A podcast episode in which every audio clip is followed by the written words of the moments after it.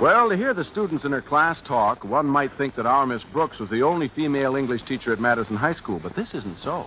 No, there are several English teachers at Madison, of whom five are ladies. Then there's Miss Enright. For almost six years now, we've been waging what might be termed romantic warfare. Objective, biology teacher Philip Boynton. Knowing Mr. Boynton's passion for food, I scored a strategic victory early last week when I invited Mr. Boynton to dinner on Thursday night. He accepted, so bright and early Thursday morning, I called the butcher and ordered a pot roast. And that is Mr. Boynton's favorite dish. And that includes me and Miss Enright. well, after dressing, I hastened into the breakfast room and greeted my landlady. Good morning, Mrs. Davis. I'm all ready to break bread with you. You won't have to, Connie. It comes sliced. now sit down and drink your juice, dear. What kind of juice is this, Mrs. Davis? It's artichoke juice. Artichoke juice? Yes, I bought it in the new health food department in the market this morning. I also ordered some delicious steaks from them. What kind of steaks? They're perfect replicas of New York cuts. Replicas? Actually, they're made out of soybeans and watercress. but you can never tell the difference. Believe me, I could tell the difference. Oh, Connie, there's something I must tell you. When I was in the market this morning, I met Miss Enright. oh? What did the delightful Daisy have to relate? Well, she told me she was ordering just for herself. She was planning a lonely dinner for one. That's when she told me how fortunate I am. And she paid you a lovely compliment. A compliment? Yes, she said, Mrs. Davis, you don't know how lucky you are to have someone to dine with every night, even if it's only Miss Brooks. What a doll. I felt so sorry for the poor thing. I invited her over here for dinner tonight. What? But Mrs. Davis, she probably knew I'd invited Mr. Boynton over here tonight. Don't you see? She deliberately wangled this invitation out of you. But, Connie, she didn't seem to be wangling. Well, that's the beauty of experience. When a wangler like Miss Enright wangles you, you don't suspect any wangling until you've been wangled. But, Connie, I talked her into canceling her own order at the market, invited her here. You'll just have to share your pot roast with her. Well, what's done is done, I guess. But between you and me, Mrs. Davis, with the pot Daisy Enright's got, she doesn't need my roast.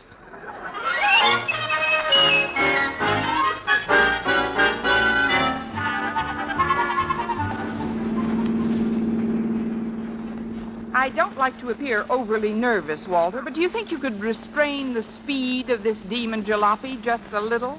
For you, I'll put it in reverse, Miss Brooks. Oh, please don't. We're terrifying enough going forward. Uh, Miss Brooks, inasmuch as my regard for you transcends the mere respect of pupil for teacher, I would like to take the liberty of remarking that I detect in your manner this morning a vague discontent. A discontent based on some occurrence in the immediate past or discernible future. Uh, Now, we all know that women are funny. They're a scream. Of course, some are funnier than others. Yeah, And by funny, we don't always mean comical, do we? Uh, particularly when we speak of one Daisy Enright. Where have you been this morning? To a seance? No, ma'am, no to the market. There, I helped my mother with some shopping. And there, we ran into Miss Enright, who told my mother she was dining at your place tonight. Now, knowing the overwhelming absence of affection you two feel for each other, I figured out that you must have a date with Mr. Boynton, and that she wangled an invitation from Mrs. Davis, uh, who was also in the market. QED, you are discontented. Walter, have you ever considered a career in espionage? Well, it was a simple deduction, Miss Brooks. Now, let us follow this dilemma to a more satisfactory conclusion. And knowing that you wish to be alone with Mr. Boynton tonight, uh, may I suggest that you uh, that you invite me to dinner too? Invite you to dinner, too. You, why, you ask? Well, I'll tell you why. Uh, Because when you want to take a stroll in the garden with Mr. Boynton, or turn on the radio and dance with Mr. Boynton, I can keep Miss Enright completely embroiled in a maze of fascinating, albeit meaningless, conversation. Well, I- You might not believe this, Miss Brooks, But I have it in my power to keep up an almost constant flow of gibberish, calculated to send the most bovine of listeners into a state of panic, wherein fleeing the premises is only one of the lesser manifestations of shock. Am I invited? Be there at 7, tie optional.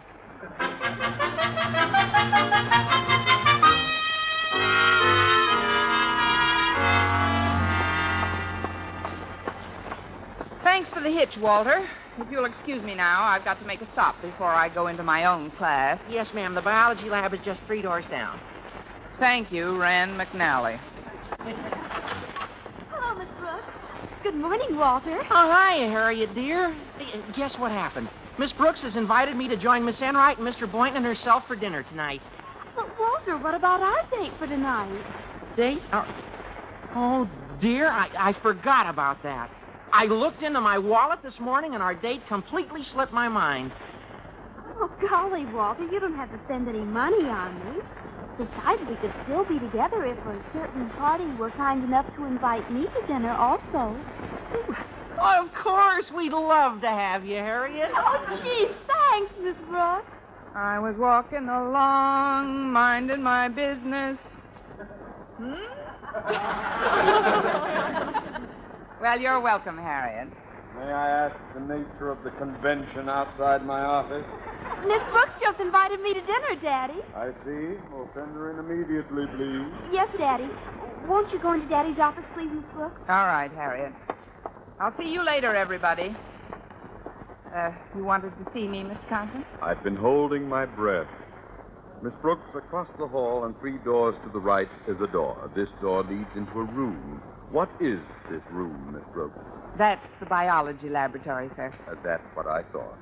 As you should know by now, within the confines of this institution, I do not approve of fraternization between faculty members of the opposite sex. Now then, it's quite simple. Mr. Boynton is a man, you are a woman. Sir, you didn't tell Mr. Boynton. No, I thought I'd better wait until he's a bit older. Oh, good. A thing like that can make quite an impression. on- oh, quiet! Well, I know how you stand on this question, Mr. Conklin, but if you'll forgive me, sir, I don't think it's fair. After all, you yourself are a married man. You don't know the meaning of loneliness. Uh, that's beside the point, and also not quite factual. My wife spends a good deal of her time with ladies' clubs and bridge. In fact, just today she informed me that she's going to dinner with some local group or other, that I shall be, as she so winsomely puts it, on my own. Well, I'm sorry about that, sir. Once but I don't... again, my little daughter shall be dependent upon her daddy to look after her. And her daddy shall look after her, Miss Brooks.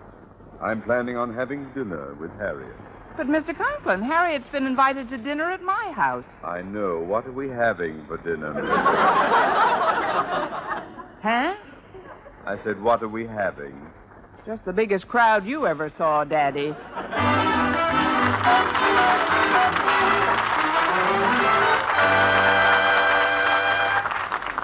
At noon, I entered the school cafeteria, and as luck would have it, I spied Mr. Boynton just sitting down at a table across the room. Having nothing better to do, I sauntered over. Hi, Mr. Boynton. Mind if I sit down? Oh, not at all, Miss Brooks. Oh, There's something I have to tell you. Yes? Well, due to a misunderstanding on Mrs. Davis's part, we won't be dining alone. We won't? No, she invited someone else this morning, and this in turn set off a rather disturbing chain reaction. As it winds up, I'm having quite a dinner party. Oh, well, I hope you don't misunderstand, Miss Brooks, but I'm genuinely disappointed. In fact, I'm chagrined. Honestly, Mr. Boynton? Yes, indeed. Quite a blow to learn that others are going to be present tonight. I'd rather hope that we'd be alone, Miss Brooks. Just you and me. Just you and me? Yeah, that's right. If it were just the two of us, we could split the pot roast. You romantic fool, you. I can't wait until the night we whack up a salami in Capri. but, Mr. Boynton. Well, salami doesn't agree with me very well. Oh, forget it, Mr. Boynton. It was just a long, thin figure of speech. I thought I'd tell you who was invited. There'll be Walter Denton and Harriet Conklin and, of course, Mr. Conklin. Why, Mr. Conklin? Because his wife's going to a hen party and left Harriet in his care, and I invited Harriet. Eh, But who invited Mr. Conklin? Mr. Conklin. but, Mr. Boynton, there's one more person I haven't mentioned yet. Miss Enright will be present, too. Miss Enright. Well, say, that won't be so bad. It won't, huh? No, I don't think she goes much for pot roast. Well, it could be worse, I suppose. I might be serving lamb chops, and with those little pants on them, I know she'd go for those. you know, what really annoys me about the entire affair is the way Miss Enright wangled her invitation out of Mrs. Davis. What did she do? Right in Hirsch's meat market, she did everything but the death scene from Camille. well, I can't say that I see anything wrong in a woman employing a bit of innocent deception to attain her end. I wish I could attain her end. Well, actually, it shows that. Actually, it shows that she has ingenuity. She's using her gray matter. Now, these actions clearly indicate that Miss Enright's a thinker. Closer, you'll never come. but let's forget about Miss Enright. That may not be so easy. She's heading this way with her lunch tray. Oh, maybe if we're real quiet, she'll go on by. Yoo-hoo, Mr. Boynton. Mind if I join you? Oh, certainly not, Miss Enright. Oh, let me pull up a chair for you. Oh, don't bother. I'll just shove the old laundry bag off this chair. And oh, it's you, Miss Brooks. oh, how are you today, you dear, dear person? Divine, darling. You don't mind if I sit down, do you? Oh, not at all. Pull up a wide chair and squat. If uh, you ladies will excuse me for a moment, I'm going to get myself a cup of coffee. I see you got yours, Miss Enright. How about you, Miss Brooks? Would you like a cup? Oh, thanks, Mr. Boynton. I'd love one. Fine. I said I'd like some coffee, Mr. Boynton. Yes, I know. Oh, I'm sorry. Here. Thanks. I'll be back in a jiffy. Oh, what a lovely relationship exists between you and Mr. Boynton, my dear. I bet it makes you glow all over to bask in the warmth of his frugality. well, let's not quibble. We're to be dinner companions this evening, hmm? Well, we're eating under the same roof, if that's what you mean. Oh, don't be bitter, darling. By the way, I'm happy to see you're keeping yourself in good physical condition. I clocked you in four seconds flat in your sprint across the cafeteria just now. Was that handily or breathing? You don't mind my saying so. Your workout had repercussions, darling. You're about to lose a heel. Oh, are you leaving so soon? oh, you mean on my shoe? Yes. The left one. It's slitting, see? Right below that spot where your stockings flop over the top.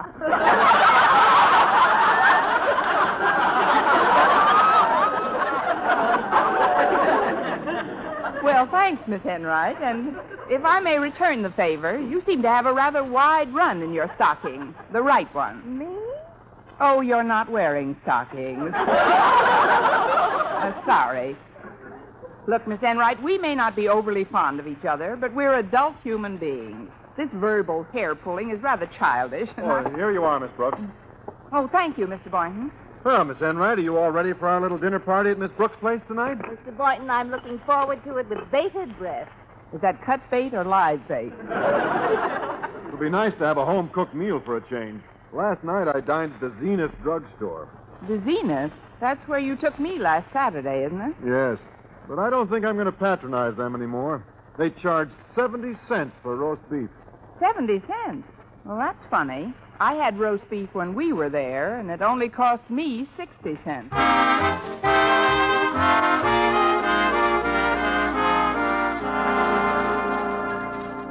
Well, that night, the part of Madison High who had invited themselves to dinner arrived at Miss Brooks' house. Well, here we are, folks. You certainly made good time, Walter. Yeah, how'd you like the trip, Mr. Conklin? I've never been on one like it, Denton. Oh, thank you, sir. I hope never to go on another.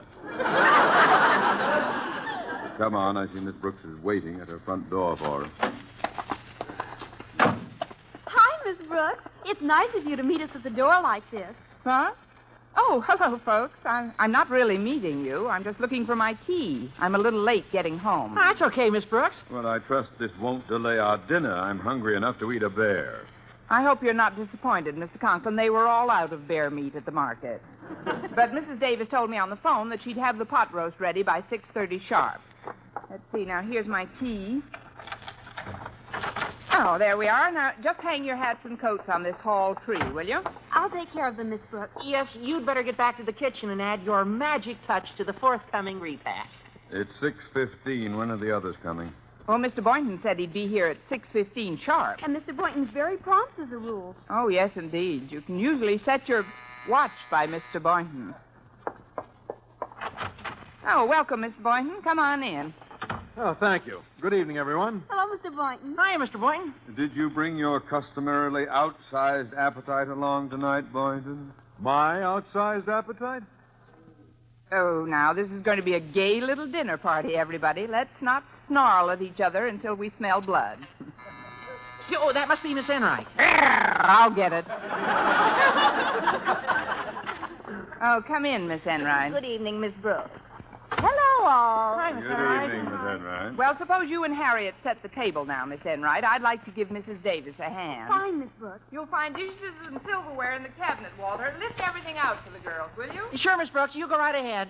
Well, let's sit down in the living room, Mr. Conklin, shall we? I suppose so. I hope these preparations don't take too long. Can I do anything to make you comfortable, Mr. Boynton? Yeah, Mr. Boynton's as comfortable as he's going to get, Miss Enright. Uh, I- I need you over here, if you don't mind, please. Yes, give us a hand with these dishes, won't you? Oh, very well. See, Mr. Boynton, what a domestic little mouse I am. You take this cheese dish, Miss Enright. Well, make it snappy, everybody. It's almost 6.30. Oh, excuse me, folks, but I'm afraid I have a rather depressing bulletin. What's wrong, Miss Brooks? The pot roast hasn't even been started yet. It'll take hours to cook. What manner of grim jest is this? Where's Mrs. Davis? She's gone, Mr. Conklin, but she left me this note. I'll read it to you. It says, Dear Connie, as you know, my sister Angela's niece Wilma has been expecting a baby. Well, it just arrived, and since you are the godmother and Wilma's husband is on the road, I think she would feel better if you joined us at the hospital immediately. Yours in haste, Mrs. Davis. What colossal nerve. Having a baby at a time like this. Oh, it can't be helped, I suppose.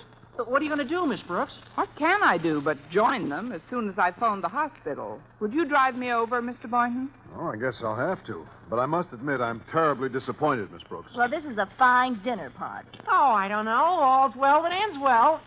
I mean, come on, Mr. Conklin. I'll drive you and Harriet home. You won't get me in that jazzed up hearse again. Miss Enright, your car has four wheels. You will take us home. But, Mr. Conklin, maybe I should stay with Mr. That's an order, Miss Enright. Bo- yes, sir. Come, Harriet. All right, Daddy. Follow us home, Walter. I'll cook us dinner. Good night, Miss Brooks. Good night, Harriet. Uh, good night, Miss Brooks, Miss Good Boynton. night. Better luck next time, darling. Well, I'm ready, Miss Brooks. As soon as you call the hospital, we can go. Hmm. What's the reason for that meditative look in your eye? Uh, Remember this afternoon at lunch? You said you couldn't see anything wrong in a woman employing a bit of deception to gain her end. Yes. Well, what has that got to do with it? Excuse me a moment, Mr. Boynton. Oh, Mrs. Davis, Yes, Connie, what is it? wheel out the pot roast and call me Matahari. Our Miss Brooks, starring Eve Arden, was produced and directed by Larry Burns, written by Arthur Alsberg and Al Lewis, with the music of Lud Bluskin. Mr. Conklin was played by Gail Gordon. This program came to you from the Frankfurt studios of the American Forces Network Europe and was prepared for rebroadcast over this network by specialist Ed Barron.